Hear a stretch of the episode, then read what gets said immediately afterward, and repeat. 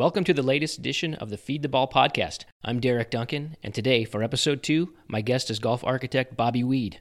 Bobby lives and works out of Ponte Vedra, Florida. He got his start working construction crews for Pete Dye, then worked his way up to become the lead designer for the PGA Tour. In 1994, he started his own design build business, and today, along with Chris Monty, his business partner, he specializes in building strategic, highly detailed courses that emphasize handcrafted features and short game creativity. I hope you enjoy our conversation.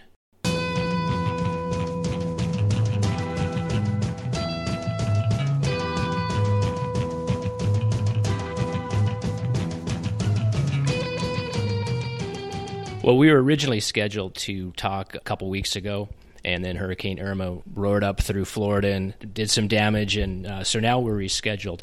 But you mentioned that uh, it did some damage to the fish camp. So is, is, the fish camp is that where you live, or is that another recreational no, property? No, separate. I live in I live in Ponte Vedra, and um, I've got a fish camp between Ponte Vedra, actually just north of St. Augustine, off the Intracoastal Waterway. We've got a, a private fish camp down there, and um, really great piece of property. And uh, ultimately moved my offices down there about I don't know four or five years ago. I was I used to take clients down there on occasion, and everybody just fell in love with the place. And uh, I was like, you know, uh, I'm not sure why I'm paying all this rent for office space when I take everybody to my fish camp, and I got plenty of room down there, and everybody loves it. Uh, maybe I'll just, and I love it. I may I'll just move my office down there. I've got a big I've got a big lodge down there, and and then I've got a oyster house on the right on the water, and wonderful grounds overlooking the marsh, and um, so it's a it's a great place to entertain. It's a great place for you know to raise my family. Just kind of move my offices down there, and I've got a great little setup, and it's it's been really good. My office is really in the field, you know, always wherever I'm working, but when I am home, I need a home base, and so that affords me a, a great opportunity to to both enjoy being at my at our fish camp and also um, you know being a home base for work. How would you compare your passion for fishing with your passion for golf? well, I haven't played golf in about nine weeks. I, I've had a couple of elbow injuries, and um, but I've somehow been able to sustain a little bit of fishing. But I don't know. Uh, I really don't have time to do any of what I really enjoy. Work keeps getting in the way of my fishing and my hunting and my golf. So, uh, but that's not all bad. Uh, you just got to find a, a balance between, you know, those fun recreational activities and work and family as well. So, uh, it's a, it's a balance that I've had to deal with for a long time. So, uh, and it just kind of goes with the territory. I've pretty much got to get on an airplane to go to work. But right now we're busy in Florida, and uh, so I'm driving. Actually, going to be burning up I-95 north and south here for the next probably three years or more, with some projects down south. So staying out of an airplane and not having to come through Atlanta is not a bad thing. I, I often say I come to Atlanta so much until if you go down to gate A31, I got a little hibachi grill down there underneath underneath some of those benches down there because I frequent that airport so often. But uh, staying out of an airport is not all bad for me. You know, driving down 95 affords me some time uh, to kind of sort things out, think through some projects, uh, do a little, have some just time for some design thoughts, and um, you know, get some business done on the way on the way back and forth. So uh, it's all good. Absolutely. Uh, not to age you or to suggest you should do anything different than you're doing, but going back to the to the fishing, is it, do you ever see a point at some point when you just like to retire and and move out to the fish camp full time? Because it, it, it doesn't seem like golf architects retire. You know, like the same way that a, a doctor or a contractor or a lawyer or somebody looks forward to just kind of putting walking away from the business. Uh, what are what are your plans? Do do golf architects ever just walk away? Um, I don't know. Uh, yeah, I think some of them do. It sounds like some of them do. Uh, uh, but you know, I'm kind of cut from the cloth of Pete Dye, and um, and you know, he's 92, and he he's been uh, able to sustain himself very well to a high level, and you know, can be as busy as he wants to be. And you know, with me, um, I don't know. I enjoy what I do so much that I'm like, I don't know what else I would do. I mean, you can only fish and play golf and hunt so much, and you know, I'm I'm at a point right now where I honestly can say I may be enjoying what I'm doing work wise more than I ever have because of um, I've been able to. Uh, I'm, I'm a little more selective now in my project base, and uh, very very fortunate to be to be very busy. And I've actually gone back to my roots, and um, I'm actually on equipment shaping my features more than I have maybe ever.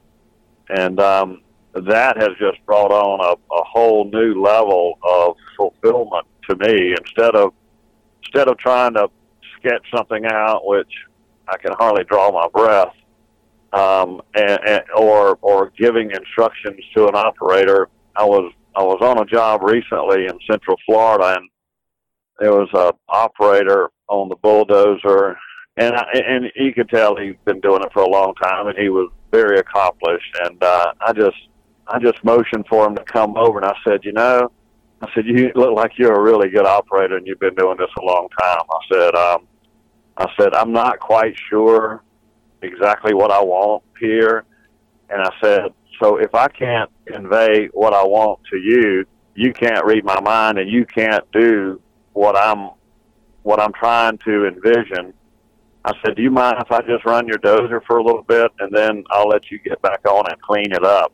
And it didn't offend him at all, uh, which which I was fearful that it might. And uh, so anyway, I got on the bulldozer, and it seems more often than not that when I'm on a, a piece of equipment, whether it be a trackhoe or a dozer or a box blade or, or whatever, it seems like my my vision increases. What I, what I envision just kind of increases, and and what I know, you know, if I want how I want the thing to set in or left to right or right to left, and I have a general idea of of my bunkering. Uh, a lot of it kind of comes to you while you're on the piece of equipment. Um, that may surprise a lot of people, but I will tell you that great golf courses are built in the field, not from a set of plans. Pete Dye told me one time, he's like, you show me a golf course built from a set of plans, I'll show you a bad golf course. They have to really be shaped and molded and fashioned and rubbed on in the field. And that's what I do best because I think I learn from the best. And when you have a mentor from a design and construction standpoint like Pete Dye, and then coupled with some business, the business acumen of a of a Deane Beman who who just who really took the lid off of the PGA Tour and took it to took it to the level it is today, uh, or helped set that foundation as to what it is today. I, I feel real confident in in what I'm doing today, and I've never had more satisfaction than I'm having right now. So to retire, no, that's really not in the cards. I'm I'm enjoying what I do too much, and every now and then somebody even pays me. So um, that's a good thing. Why so long? Uh, you mentioned you hadn't been on the bulldozer for a long time, or uh, was it just a matter of getting sidetracked with trying to drum up business, or did was it did it have to do with? Yeah, yeah, probably a combination of things. Um, I had some. I've been blessed with having some really good people around me. You know, I'm I'm always trying to advance them and and their career, if they stay with me or move on, uh, I think we, I think we owe it to our our business to be a mentor to others as well. Um, I, I've been blessed with having some really really great guys uh, with me, and and uh, and most of them have been with me for a very long time, and that that's that sign of that longevity. You know, uh, is an indication of of having great continuity and, and and having a lot of confidence in working together. So I just delegated, and I was kind of jumping around from job to job. And um, I think now being a little more select and being a little more settled, and um, you know, the business has changed so much. The business has just changed significantly in every way. I mean, you always hear about clubs and balls and shafts and technology, but our business has changed so much. The equipment we use today is different than what we used 25 years ago in many ways. The way we need to design and build golf courses has changed. Uh, it's a very exciting time, I think, to be a golf course architect because I think we control a lot about the future of the game and where it's going and, and who's playing it and, and how people perceive golf today and going forward. So I don't know. I just and I enjoy. I've always enjoyed being on the job. I'm always I've always floated out my own greens, but now I'm just reinvigorated by getting on the equipment and coming up with some of my own shaping, some of my own features, uh, changing things up a little bit. It's um, it's it's really invigorating to do that again and to t- to go to the next level. And instead of having a shaper and conveying what I envision or what I'm thinking through a shaper, and then having to having to massage that, I get to do it from the start to finish. And um, um, I just need somebody with me to help clean up behind me a little bit because uh, I'm not the most accomplished operator, but uh, from a from a from a vision standpoint, uh, I'm I'm really pleased with um, with the end product now. Let's go back and, and pick up uh, something you just said a minute ago about how architects can be influential in the way golf is evolving. Can you elaborate on how your profession can move golf forward? You know, there's such a there's been such a push the last five or ten, or maybe maybe longer, but from organizations like the USGA trying to quote unquote grow the game. And it, it always seems to me like like they're just chasing their shadow, trying to figure out a way to get more people involved. How would how do you respond to that from your side of the business? I think all of the allied associations have have things in the right perspective as far as trying to grow the game. I mean, the desire is there, and the intent is all very positive. So I, I think that's I think that's overall good. You know, a lot of people are quick to throw some of these groups under the bus, but I don't know. It's always easier to be critical than correct. So I just feel like, from a golf course design standpoint, we've seen we've seen both ends of the pendulum swing back and forth. I like where we are today from a design standpoint. We've got some new, young, fresh architects that I think there's they're doing some wonderful work, and I think golf is in a good position. The business of golf has a bit of a black eye, and uh, from an operations uh, and management standpoint, and and that's been well well written about Chronicle. So uh, I think I can only control what I do, and that is from a design and construction standpoint. Obviously, you know, we, we're not building many new golf courses right now. We're renovating a lot of golf courses, and the renovation jobs have become much larger than they were 10 plus years ago. So we can influence more design on on these comprehensive renovations today and going forward. And you know, there's there, there's only so many golfers. Just like you know, there's only so many skiers and there are only so many bowlers. Um, there's only so many golfers, and um, while we may have overbuilt to some degree, you know, the market is speaking to that today, and we do have some attrition, and it's going to continue.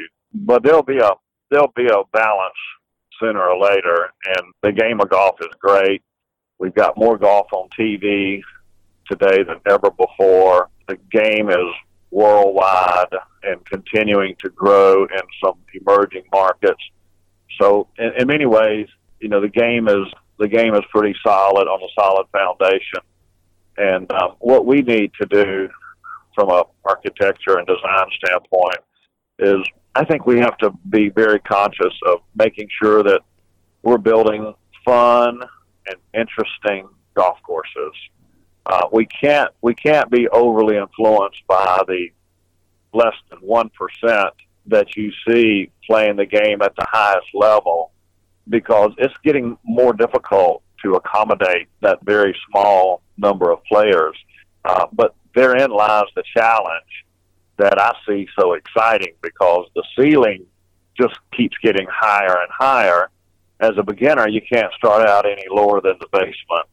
So, you know, the basement is, is set, but the ceiling just keeps getting higher, which, which spreads the range uh, even greater than ever before. Uh, there's never been a greater disparity between the beginner and the and the most accomplished golfer, and therein lies the challenge for us as as designers to build golf courses that can be fun and interesting to to accommodate all levels. So I, I guess that has me invigorated as much as anything at this point in my career because it's it's really a challenge, and I just absolutely love the challenge. My my partner Chris Monty and I spend countless hours debating where the game is today, where we're going, what can we do, how can we influence design to accommodate the technological advancements. And you can argue you can argue the point about well the USGA has lost control of the game, but there's so many factors. There's so many factors affecting the players of today over the last 15 maybe 20 years the design pendulum has swung away from the you know the big product courses of the 80s and 90s into this more natural look is, that you're very familiar with you know but you know these concepts of wide open fairways firm turf lots of swales and chipping areas around the greens natural look. That fits right into your natural design style the kind of thing that you'd been keyed in on on early. But has and you mentioned you know this about how design is in a really good place right now and i think that's part of what you're talking about. Almost every new course we see built the few that are built kind of reflect this new paradigm of of open open-ended play and a certain type of look that's not as manufactured as we used to get. But have has this move uh, changed your outlook on design or or is it just is everything coming back to you where you've always been I think it's always evolving. I think it has to. Um, you know, a lot of these great old golf courses that are considered golden era golf courses, you know, that are tree lined, you know, the majority of those golf courses didn't have a tree on them when they were built.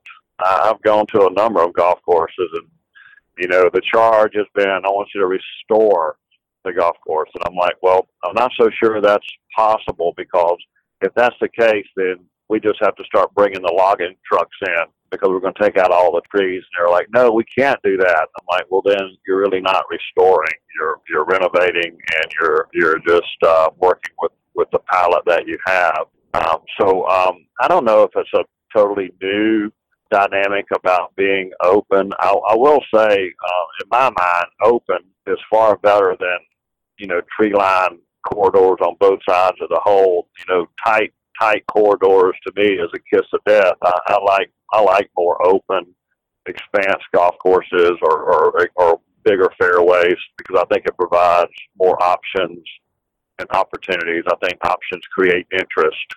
So uh, um, I think I think that's certainly preferred given the opportunity. I remember playing with Deane Beman many many years ago with arguably Ireland's greatest amateur golfer, Joe Carr. And uh, Joe Carr had come to the States and we played the Players Club at Sawgrass.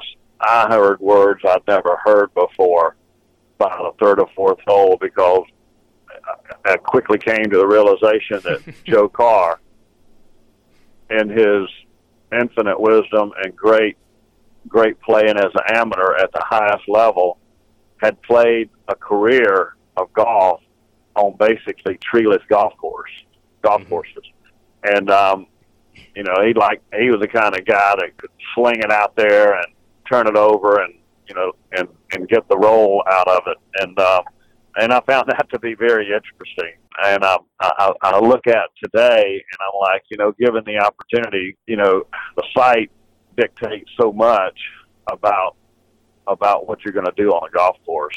Um, I'm actually driving right now down to a project we're getting ready to start in the next couple of weeks in South Florida down in Hobe Sound, and uh, it's on an old citrus grove. Uh, so it's pretty flat. So this would be Basically. a new course. Yeah, it's, it is a new course, which is kind of rare. Like mm-hmm. like like they need more new golf courses in South Florida, but this is a great opportunity because they need, um, they need new good ones. Yeah, we need. There's always room for good golf courses and great golf courses, but uh, it's a flat golf course, and basically, um, you know, it's an old citrus grove, so we have a pretty open palette. So, you know, it's going to be a fairly open, windswept type golf course with pretty pretty wide corridors, and uh, um, I think it's it's going to be a great opportunity, and we're we're really excited about it. And even on renovations that we're doing, you know, we I think the norm is to take out more trees and to try to open up these corridors a little bit more because it's better. It's better from an agronomic standpoint. It's better from a maintenance standpoint. I think it's better from a playability because I think it does create interest, and options, and um, I, I think that's I think that's part of what's going to make the game more fun and interesting. But um, yeah, all of those things that you mentioned uh, are, are. I'm not saying they're new dynamics because you go back and look at some of the George Thomas golf courses out on the west coast. You know, they um, they did bunkers a little differently, and all of a sudden you see you see today you see a lot of guys doing the chunking of the bunkers and creating a little more ruggedness ruggedness of the of the bunkering and the and of course the strategy is probably is probably the biggest thing that we're dealing with today. You know, but you know, it's no different. It's no different than what the architects of the golden era were dealing with because they were they were in the midst of the golf ball changing from the Haskell to the modern ball, from the uh, wood shaft to the steel shafts in the late twenties, and and um, I saw a cartoon. I saw a cartoon from the British Isles where they had put a bunker they had put wheels under a bunker so they could roll the bunker around to accommodate, you know, some of the uh, some of the new some of the new technology in the game. So, you know, what we're dealing with today is is not totally new. I mean, you know, every generation has has dealt with it. Uh, again, I think that's what's so exciting. Speaking of Pete Dye, it always struck me that he was maybe more than anybody of his generation he knew when he would get a job that it was many times it was likely that tour pros were going to be playing an event on his course. Uh, most architects don't know that. They might build uh, features in or lengthen to potentially accommodate that. But he knew many times that, that his golf course was going to be the the playing grounds for tournaments. So that must have influenced the way he designed. Do you think that knowledge did that hinder his creativity or, or put him in a box? Not at all. I mean, I think um, you know uh, I learned so much from Pete being around him for you know for 40 years now. We we've been connected, and um, you know early on he he wanted to know before he built a golf course. He wanted to know who was going to who he was building the golf course for, who who was going to play the golf course. I mean, I think that's I think that's a imperative point to to understand, to discuss, and to flush out as best you can on the front end. You know, what, uh, determining what kind of golf course you're going to build. Uh, no, I don't think that's putting you in a box. I, I think that's just pushing the envelope, figuring out ways to further challenge these tour players. And, and Pete, Pete was an accomplished amateur, and he has always been able to understand and grasp better than anybody else in the modern era, and I think that propelled him to be the, the, the modern day greatest architect. And, and, and as a result, he was always able to get in the minds and the heads of these tour players and, and come up with ways to, to challenge them to the highest level, you know, using deception, using illusion. Those are some of the only tricks we have in our tool bag today, but he was able to figure out how to do that better than anybody.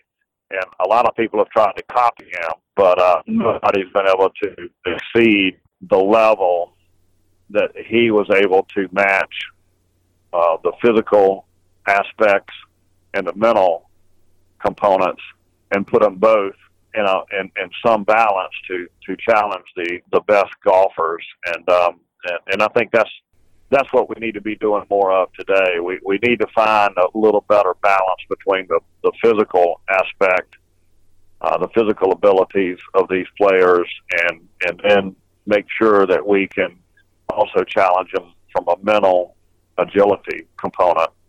One of your recent projects was a remodel of the Medalist Club down in South Florida, which was an original Pete Dye and Greg Norman collaboration, and then it had been renovated after it opened. And, and you and, and Chris Monty recently were down there. Can you describe the work you did there? Because this ties into our conversation about having to build a golf course that, that challenges great players mentally and physically because so many of their members are tour players and, and really advanced players. So what what was your trick? What did you come up with on at the medalist to check off all the boxes of what a great modern golf course needs to be in that type of setting? Well, it was uh, it was a great assignment uh, because I remember playing the golf course after it first opened, and I was down there some a little bit during construction, not much, but uh, I visited the site a few times during construction. Then I played the golf course in its infancy, and uh, they opened the golf course in 1995 with a shell match between Greg Norman and, and uh, Nick Nicky Price uh, when they were both kind of back and forth as a number one golfer in the world and certainly playing at the highest level. It was a very demanding golf course. It opened as a very demanding golf course and um, and very natural, very uh, very flat piece of property, great vegetation, uh, and, and really a, a good site. Uh, although it had a lot of wetlands on it, uh, but Pete did a marvelous job of routing the golf course and and had design and player input from from Greg Norman along the way, which which really was um, was Greg's one of Greg's early attempts at getting involved in design, and then obviously went on to have a very successful design career and continues to do so, and surrounded himself with with great folks as well. Uh, that's kind of where we we knew that we were we were going to have to be a little more creative in, in going back in there because the golf club had 20, 25 touring pros as members, uh, both uh, PGA Tour members, uh, Web.com players, LPGA. Stacy Lewis played out of there, a lot of others. So uh, a lot of very high-profile players and accomplished golfers and, and professional golfers were playing there. So we knew we knew it was going to be a challenge, and you know, short of succumbing to length being the determining factor, which frankly is not something I want to do, chasing the almighty yardage. We we did we did stretch out the golf course, but at the same time we were able to build in some half par holes. I think half par holes are probably the best holes in golf, and by that you have uh, a good mix. You have some you stretch out some par threes to where they're they're very lengthy, and you have par fours that are maybe shorter and, and more playable, maybe some even drivable, uh, which may become a par three and a half to some players, and thus the thus the half par uh, term that comes into play. And uh, same with par five. So uh, while we have pretty, we don't really have any rough on the golf course, and um, the bunkers are not really that deep. Uh, I don't. We we probably have two bunkers that are more than four and a half feet deep majority of the bunkers are in that in that range or less. And um, um, is that because wide, you you can't dig bunkers too deep in that part of Florida, or what's the no? I mean, behind? no. I mean, it was a conscious decision to put the greens back on the ground, trying to keep the greens back down on the ground uh, where they were initially built. And initially they had sod wall bunkers, so we were able to come back in and put sod wall bunkers in. So we had a little verticality uh, associated with the um, with the sod wall bunkers that became an integral feature because that's what they were in the very beginning, and we were able to kind of become a little more creative and and put those back in, albeit synthetic material. They they're they're very natural looking, and I, I think you'll see more right. of them because uh-huh. the the level of maintenance is minimal.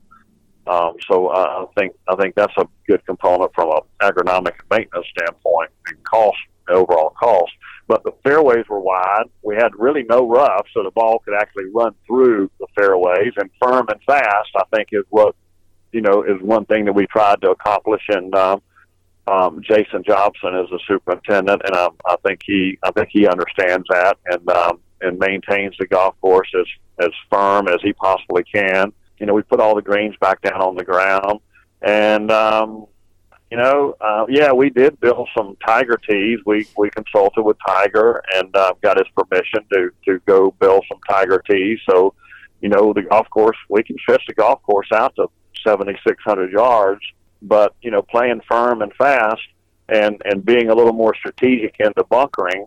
And um, I'm, I'm, we're never wanting to take the driver out of the hands. I think that's why those guys enjoy playing the golf course so much because it it really doesn't beat you up. It's all right in front of you, and those guys like to hit drivers.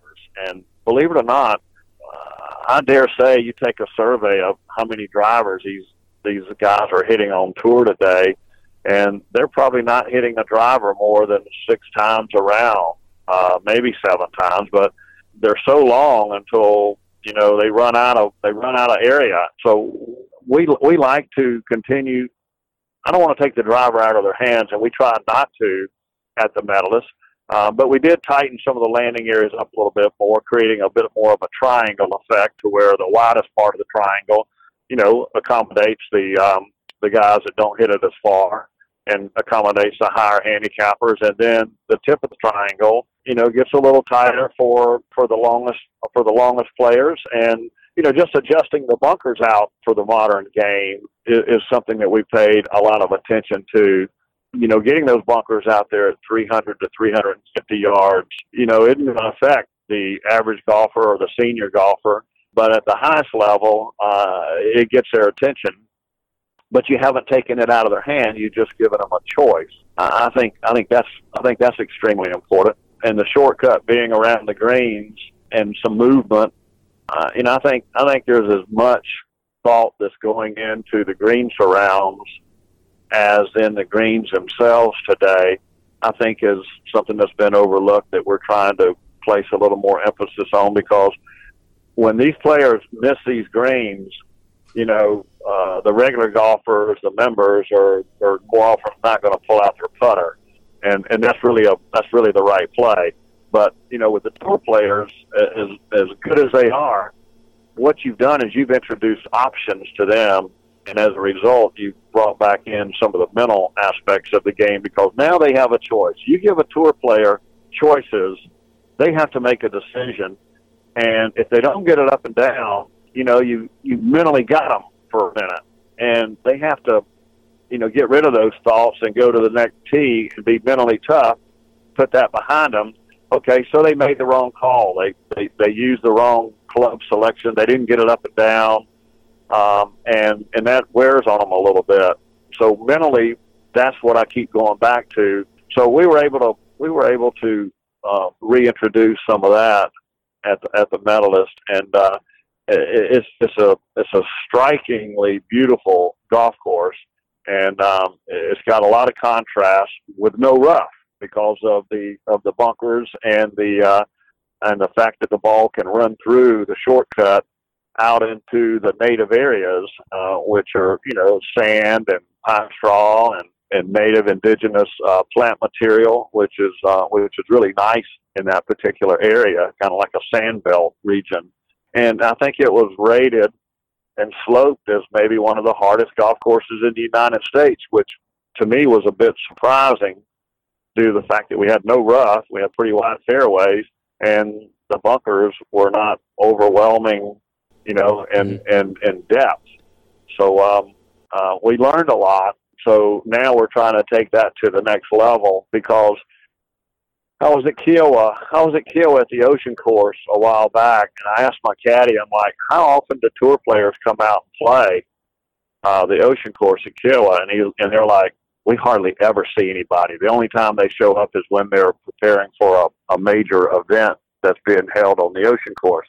The golf course is so hard that even the tour players don't go there unless you know they're preparing for an event. It's a wonderful, just a wonderful golf course, and you know there again the challenge the challenge is is to get the higher handicappers around, and um, uh, I think Pete did a good job of that. But boy, I tell you, when you go all the way back and you put some wind out there, it can be it can be pretty brutal. So um, that was an interesting comment uh, as well.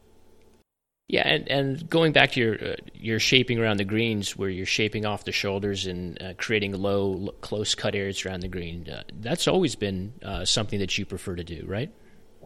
Yeah, I think I probably did it early on um, back in 1990 when I redid uh, when we redid River Highlands up in mm-hmm. uh, Connecticut uh, and turned it into a TPC where they play now they play the Travelers, and we did that early on up there, and it seemed to it seemed to really take and catch on, and uh, I think uh, a lot of folks uh, started doing that. Not that we were the first ones to do it by any means.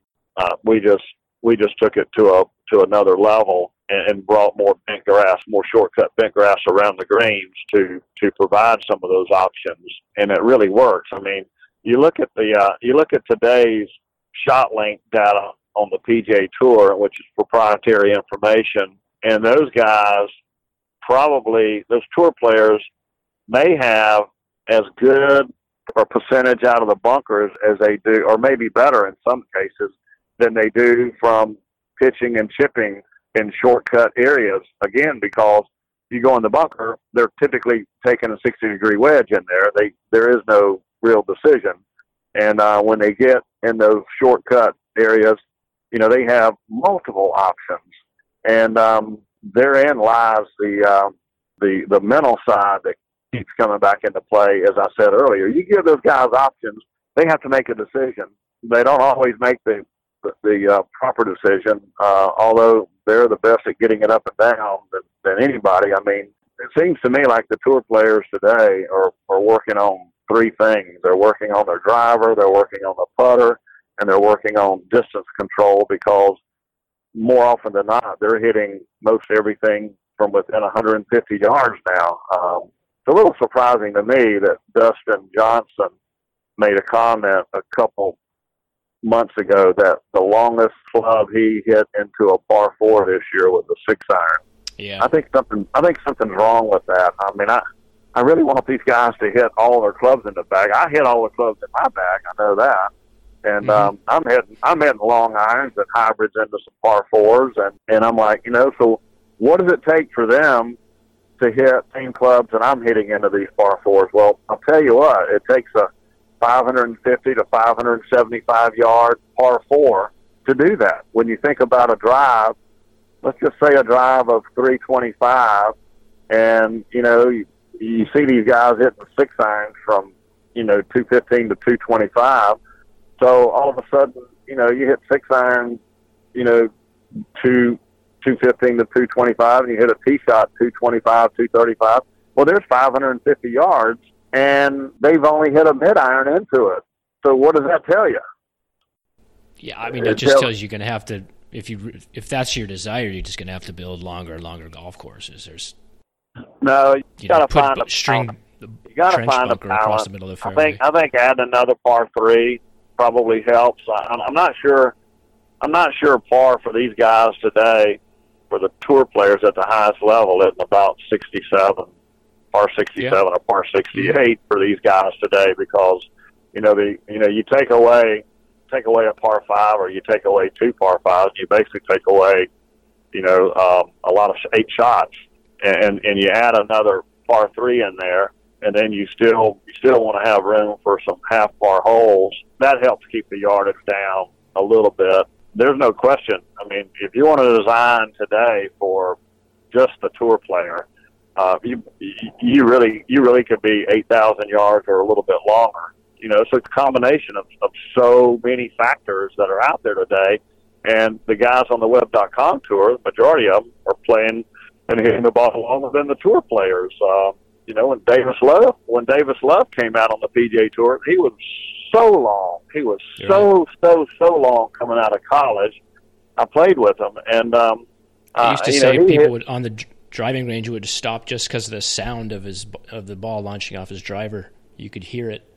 Oh, it was amazing the where he hit the ball. Um, I know we were at Long Cove. We were finishing up Long Cove on Hilton Head Island, and Jim Ferree was a great tour player, arguably one of the better ball strikers of all time, and, and, and Jack Nicklaus said so as well. And, and Jim went to North Carolina. Davis went to North Carolina, and Jim was good friends with uh, Davis's father, Davis Love Jr., and uh, they they came and played Long Cove, and Pete and I were just astonished at where Davis was hitting the hitting his tee ball. It was just, you know, he just totally undressed the golf course, and it was a brand new golf course. And uh, uh, you know, we started building new tees shortly thereafter. But then Davis got on the tour and really didn't become the accomplished Hall of Fame golfer until he dialed back a little bit. But these these kids today, they're fearless and uh, they're not they're not holding back. They they eventually will dial back a little bit, but I tell you, um, uh, it's it's frightening to see. You know, if you're building a golf course just for those tour players, what's going to go into to doing that, mm-hmm. and um, so we're going to have to we're going to have to sharpen our tools as architects. You know, for for those guys but at the same time, as I said early on, you can't let them drive the game because they're less than one percent. I mean, the majority of golfers are in the are between ages fifty and seventy five.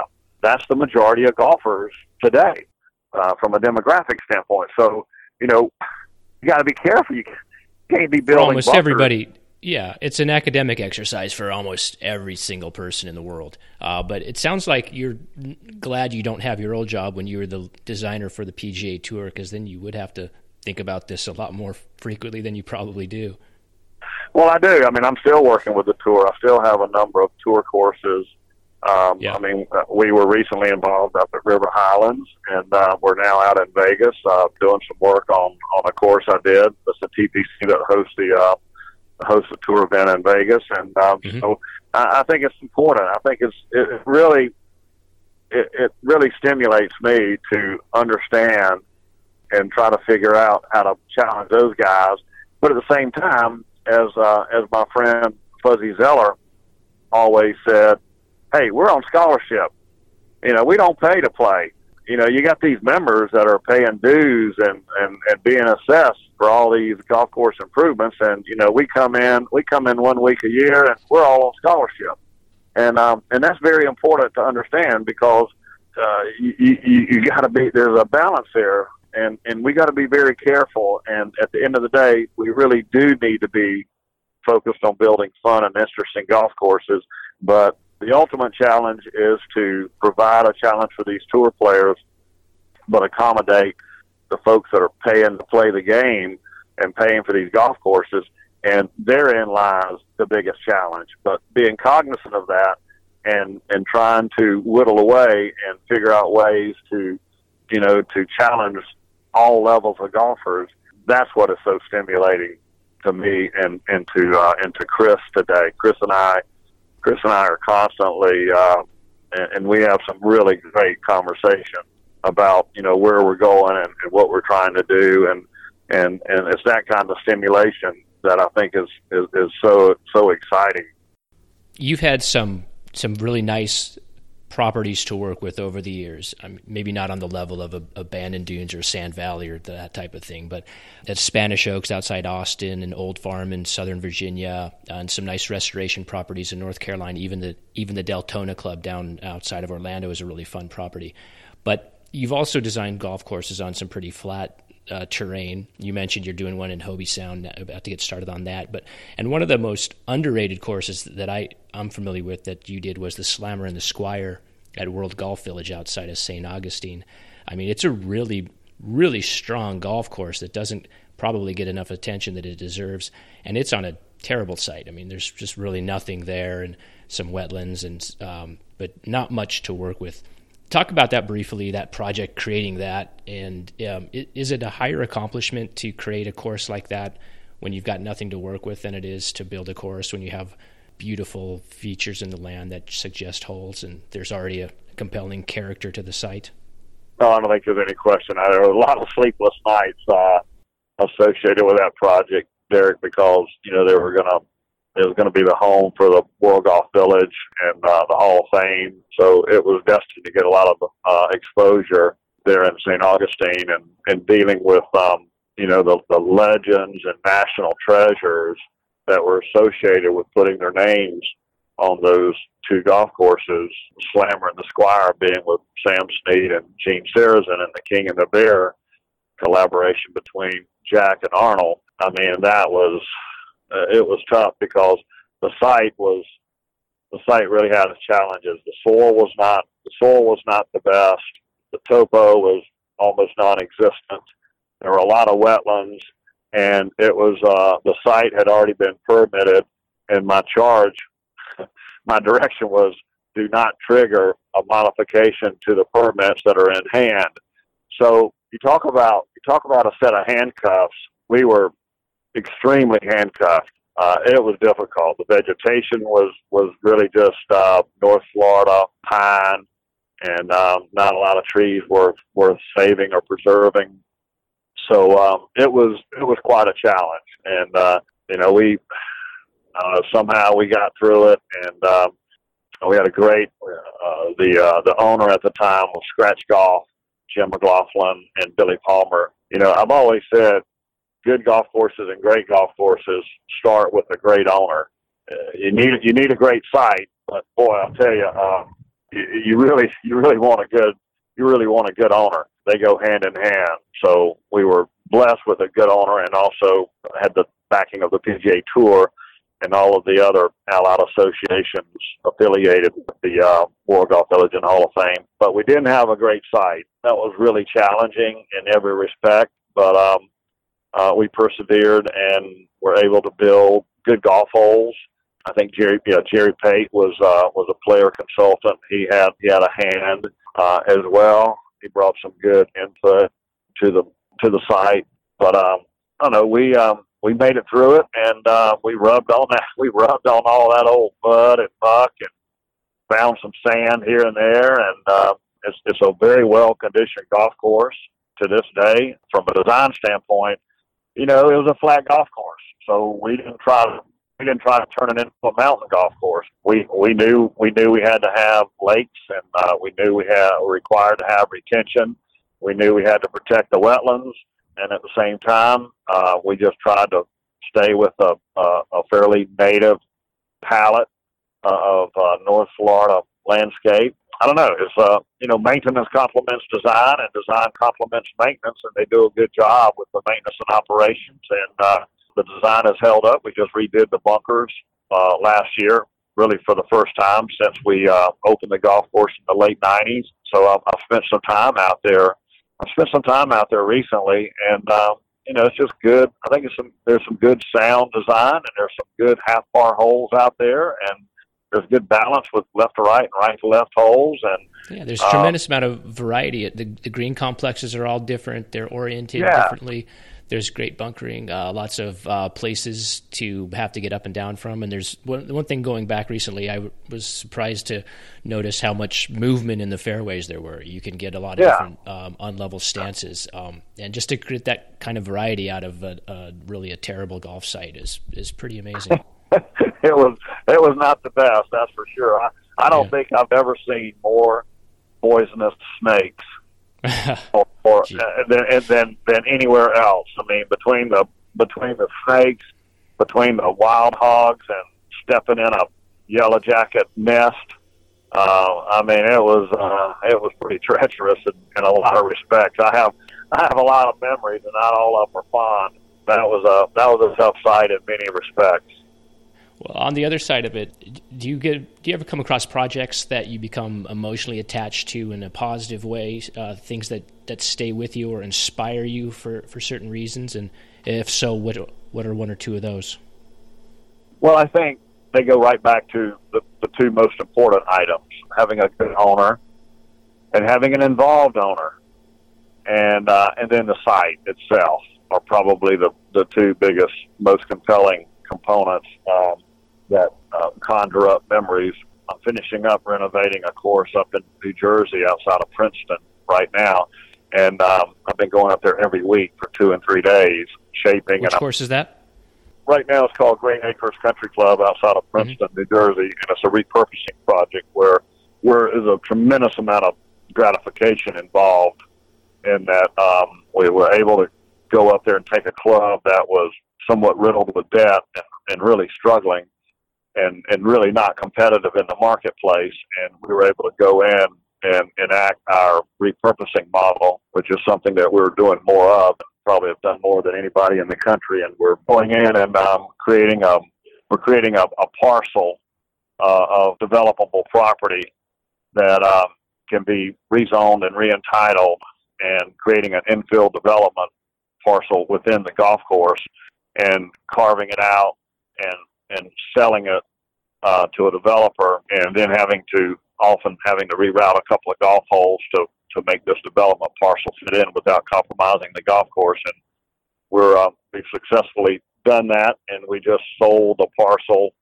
closed on it to a national home builder. It's going to build 98 townhomes, and with each one of those comes a social membership. So it's, it's allowed the club to completely renovate the entire golf course, retire all their debt, and still maintain ownership of the club and have money to put in the capital reserves and maybe even do some upgrades to the clubhouse. And now it's, it's going to make them competitive in the marketplace and that's about as rewarding a project as you can find in the renovation world to where we've come in and, and, and really solidified and, and put a course back on good standing, whereas they can maintain ownership and control of the club themselves. And, and now that they are going to be competitive in the marketplace, we've impacted in a very positive fashion the business side as well as accomplishing what we want for both today's member and tomorrow's member. And um, I think we all need to be building and renovating these golf courses today for tomorrow's member. Tomorrow's member is a lot different than today's member. So I like, in my crystal ball, I, I think that's extremely important. It's a, making a demonstrable improvement both to uh, what we're doing uh, and how we're impacting the business side of golf, as well as doing our job of renovating and updating some of these older golf courses because there's a huge inventory out there that is going to is going to have to have some mechanism to to maintain their status and and be functional and operational uh, from a business standpoint. So, um, and I've been up there all summer going back and forth. We're finishing up the last couple of green complexes, and I'm almost sad because I don't have. I'm not going to be able to go up there and be creative and, and shape any more features. I've got to. I've got to now finish them. Like Pete always says, one of the saddest days is when we have to seed the greens or grass the greens because you can't rub on them anymore. And that's and, right. But at, yeah. the end, but at the end of the day, you know that's that's our charge. I mean, that's what we're there for. We're there to finish the golf course, and uh, yeah, you got to um, cut it off at you some always, point. Yeah, exactly. You always feel like the more you rub on it, the better it gets. Mm-hmm. And um, you got it. You got you have to have that that mentality. And um, you know, I'm up there rubbing on it. Chris is up there saying, "We got to go. We got to go. We got to go. We got to keep moving." So uh, it's um, you know, it's a lot of fun as well. I mean, it, it, you know, the hours that we put in to what we do, uh, you just you couldn't do it unless you were enjoying it at the highest level, and that um, you know the challenge of going in and doing these repurposing jobs, the challenge of going in and renovating these jobs, and and spending as queer as it sounds, you know, we're we're spending people's money like it's coming out of our own pocket. We're continuously value engineering these uh, these projects on behalf of the owner because you know they're entrusting us with millions and millions of dollars and you know we're we're out there trying to do our job and we're out there trying to spend their money like it's coming out of our pockets and I think mm-hmm. they appreciate that as well. Well, on, on the bright side, the silver lining for the New Jersey project is after what that's done, you may not have to get on an airplane anymore. You can drive up and down I ninety five for a while. well, for a while, but we we still have projects going around the country, and so um, uh, I don't. I, I think I'll still be getting a few frequent flyer miles. It's it's not quite the badge of honor no. that uh, that I that I desire, but uh, you know, just well, you're back. You're back on the territory. you're back on the equipment again, so that's you can always have that to look forward to. That's good. Exactly. Exactly. Uh, uh, I want to switch gears uh, as we uh, get you out of here, Bobby. Um, I just I just found out recently. I did not know this about you, but you and your wife have a daughter who's been severely afflicted by uh, autism, and you started a, a foundation to help uh, families and children with uh, who have um, autistic people in their lives. It's called Heal, uh, helping uh, enrich autistic lives. And I wonder if you could just talk for a minute about the challenge of being a parent in that position and the effect it's had on you personally. Well, it's um, it's changed our life in so many ways. I mean, you know, most people only know you from your business and your profession of what you do, but you know, we all have families, and uh, we were we were thrown a curveball, and uh, and we now successfully negotiated it, and um, the way we dealt with it was to um, create a foundation. Uh, we have a now she's uh, we have a 19 year old autistic daughter, Lanier, who has really changed our life and is changing a, a lot of folks, a lot of families uh, in a very positive way. Um, autism is is something that um, has grown to epic proportions. Um, and um, and and and is still an arguable uh, topic uh, of what's causing it. But um, you know, the way we've dealt with it is we knew as much as we were struggling early on that um, um, that a lot of families were struggling. So we started a 501c3 not-for-profit foundation, and and we were we've been fortunate that the PGA Tour, who I worked with for 13 years, you know, the, what they do for charity is well documented, and and and it's it is so important uh, for everybody associated with the PGA Tour. They they adopted our charity and uh, locally and um, through the Players Club at, at Sawgrass. Um, we um, we operate in North Florida. Uh, all the money we raise, we've raised uh, over two million dollars, and um, um, that money stays in North Florida um, and goes to help create awareness. We're an outreach. We're really an outreach organization, and in such a way that we can um, we, we we put on summer camps. Uh, we have seminars. We have education. We're putting iPads. Uh, we're putting in iPads in all the public schools because these iPads are, are great learning tools. Uh, um, our daughter is nonverbal, and um, she is now able to communicate via her iPad. And what we have determined is, you know, we have an incredibly intelligent daughter that we were not aware of, and um, so um, that's another initiative. We also uh, are, are uh, producing uh, and raising service dogs to give to these children. Uh, we couldn't take our daughter we couldn't go for a walk. We couldn't go to the mailbox with our daughter, and now we can. Now we're able to go on beach walks and um, uh, with the with the uh, assistance of a service dog. So uh, we're big into service dogs as well as these iPad programs and all the awareness programs uh, that that take place during the summer because um, uh, these these kids are and, and young adults are, are so misunderstood uh, they're they're trapped in their body, and uh, so many of them are extremely, extremely intelligent. So it, it's been very gratifying. It's been very gratifying for for for my wife Leslie and myself and um, and our family, and uh, to get all the support that we that we have in the community and uh, from the PGA Tour, from the Tournament Players Club at Sawgrass, and all the other organizations that are that are affiliated and are so giving uh, of their of their of their charitable donations, and we're able to keep it keep it in North Florida um, in in a five county area basically. So. And there's a there's a number of tour players. Ernie Ernie uh, Ernie Els uh, has a great facility down here in South Florida as well. And uh, there there's you know the PGA Tour is a is, is in many ways an outreach organization as well. So uh, it's it's been it's been good.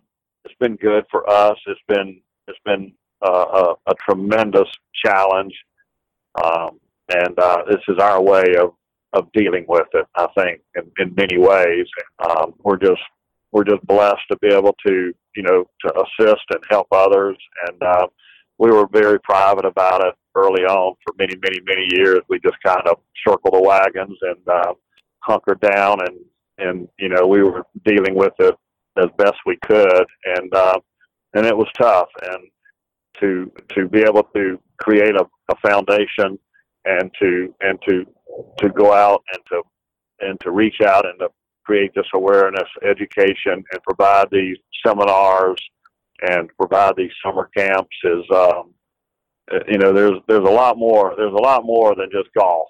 Uh, so uh, it's been good for us. Yeah, I can um, not imagine how heartwarming and emotional it, it must have been when you were finally able to communicate in a in a new way with your daughter uh, because of uh, tablets and, and, iPads and uh, this technology that wasn't available always. No question, no question about it. So, but thank you for asking. It's uh, it's close and dear um, to uh, to my heart and and uh, and my wife Leslie, who is just you know I've, I've seen a side that I didn't know existed, and uh, you know there's just no end that you will go as a parent to to try to help out your your child or your children. I mean that's that's that's that's what we're here. That's what we're here for, and um, um, and and it's been it's been really it's been really good. It's you know it's a it's, it's quite a balance, you know, when you when you when you're trying to balance a career and at the same time you get these curveballs thrown at you, and um, you know you just figure it out. You you know uh, you deal with it. Um, you know you try to you try to you know turn adversity into something that's that's positive, and that you know if you can if you can benefit others and help others, you know, they're, I'll always tell my children there are two kinds of people. They're givers and they're takers. And, um, you know, uh, there's a lot of gratification as a giver. Well, Bobby, I think we should leave it right there. That's a good note to end on. Um, once again, uh, the organization is called HEAL, H E A L, Helping Enrich Autistic Lives. Please go to the website. It's www.healautismnow.org. Bobby, best of luck to you. Thanks so much for joining me today. It was it was nice to talk to you and, and, and catch up and um, kind of pick your brain and get your insights into golf course architecture and design uh, and I, I, really appreciate it. Well, thanks, Derek. You're a great guy, and you do a great job, and uh, you're obviously passionate about about what you do, and um, and very thorough. So, thank you for that as well. No problem. I just look forward to getting out and playing more of your golf courses. They're such a blast. Uh, the podcast is called Feed the Ball because I love the idea of golf balls funneling around greens and having to use slopes, and your green complexes are some of the best in the business. So, once again, thanks and best of luck. Thanks so much. Appreciate it.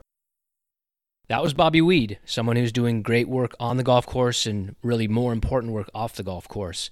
He's a thoughtful guy, as you can tell, a thoughtful designer, and he's got a lot of ideas about golf course architecture. I think uh, his passion for building golf courses and shaping greens and green surrounds himself on the equipment, uh, I think that really came through in our, in our conversation. One thing I didn't get to ask him about was uh, his background. Bobby grew up in South Carolina, and uh, is, is, it is it just me, or does he kind of sound like Nick Saban when he talks a little bit? But um, he grew up in South Carolina.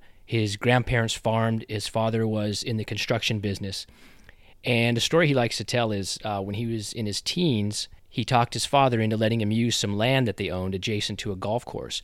Bobby took it upon himself to get on a tractor and, and build a driving range. And he had some help from his father, but he completed the driving range more or less by himself. And uh, all through his teenage years, he operated it.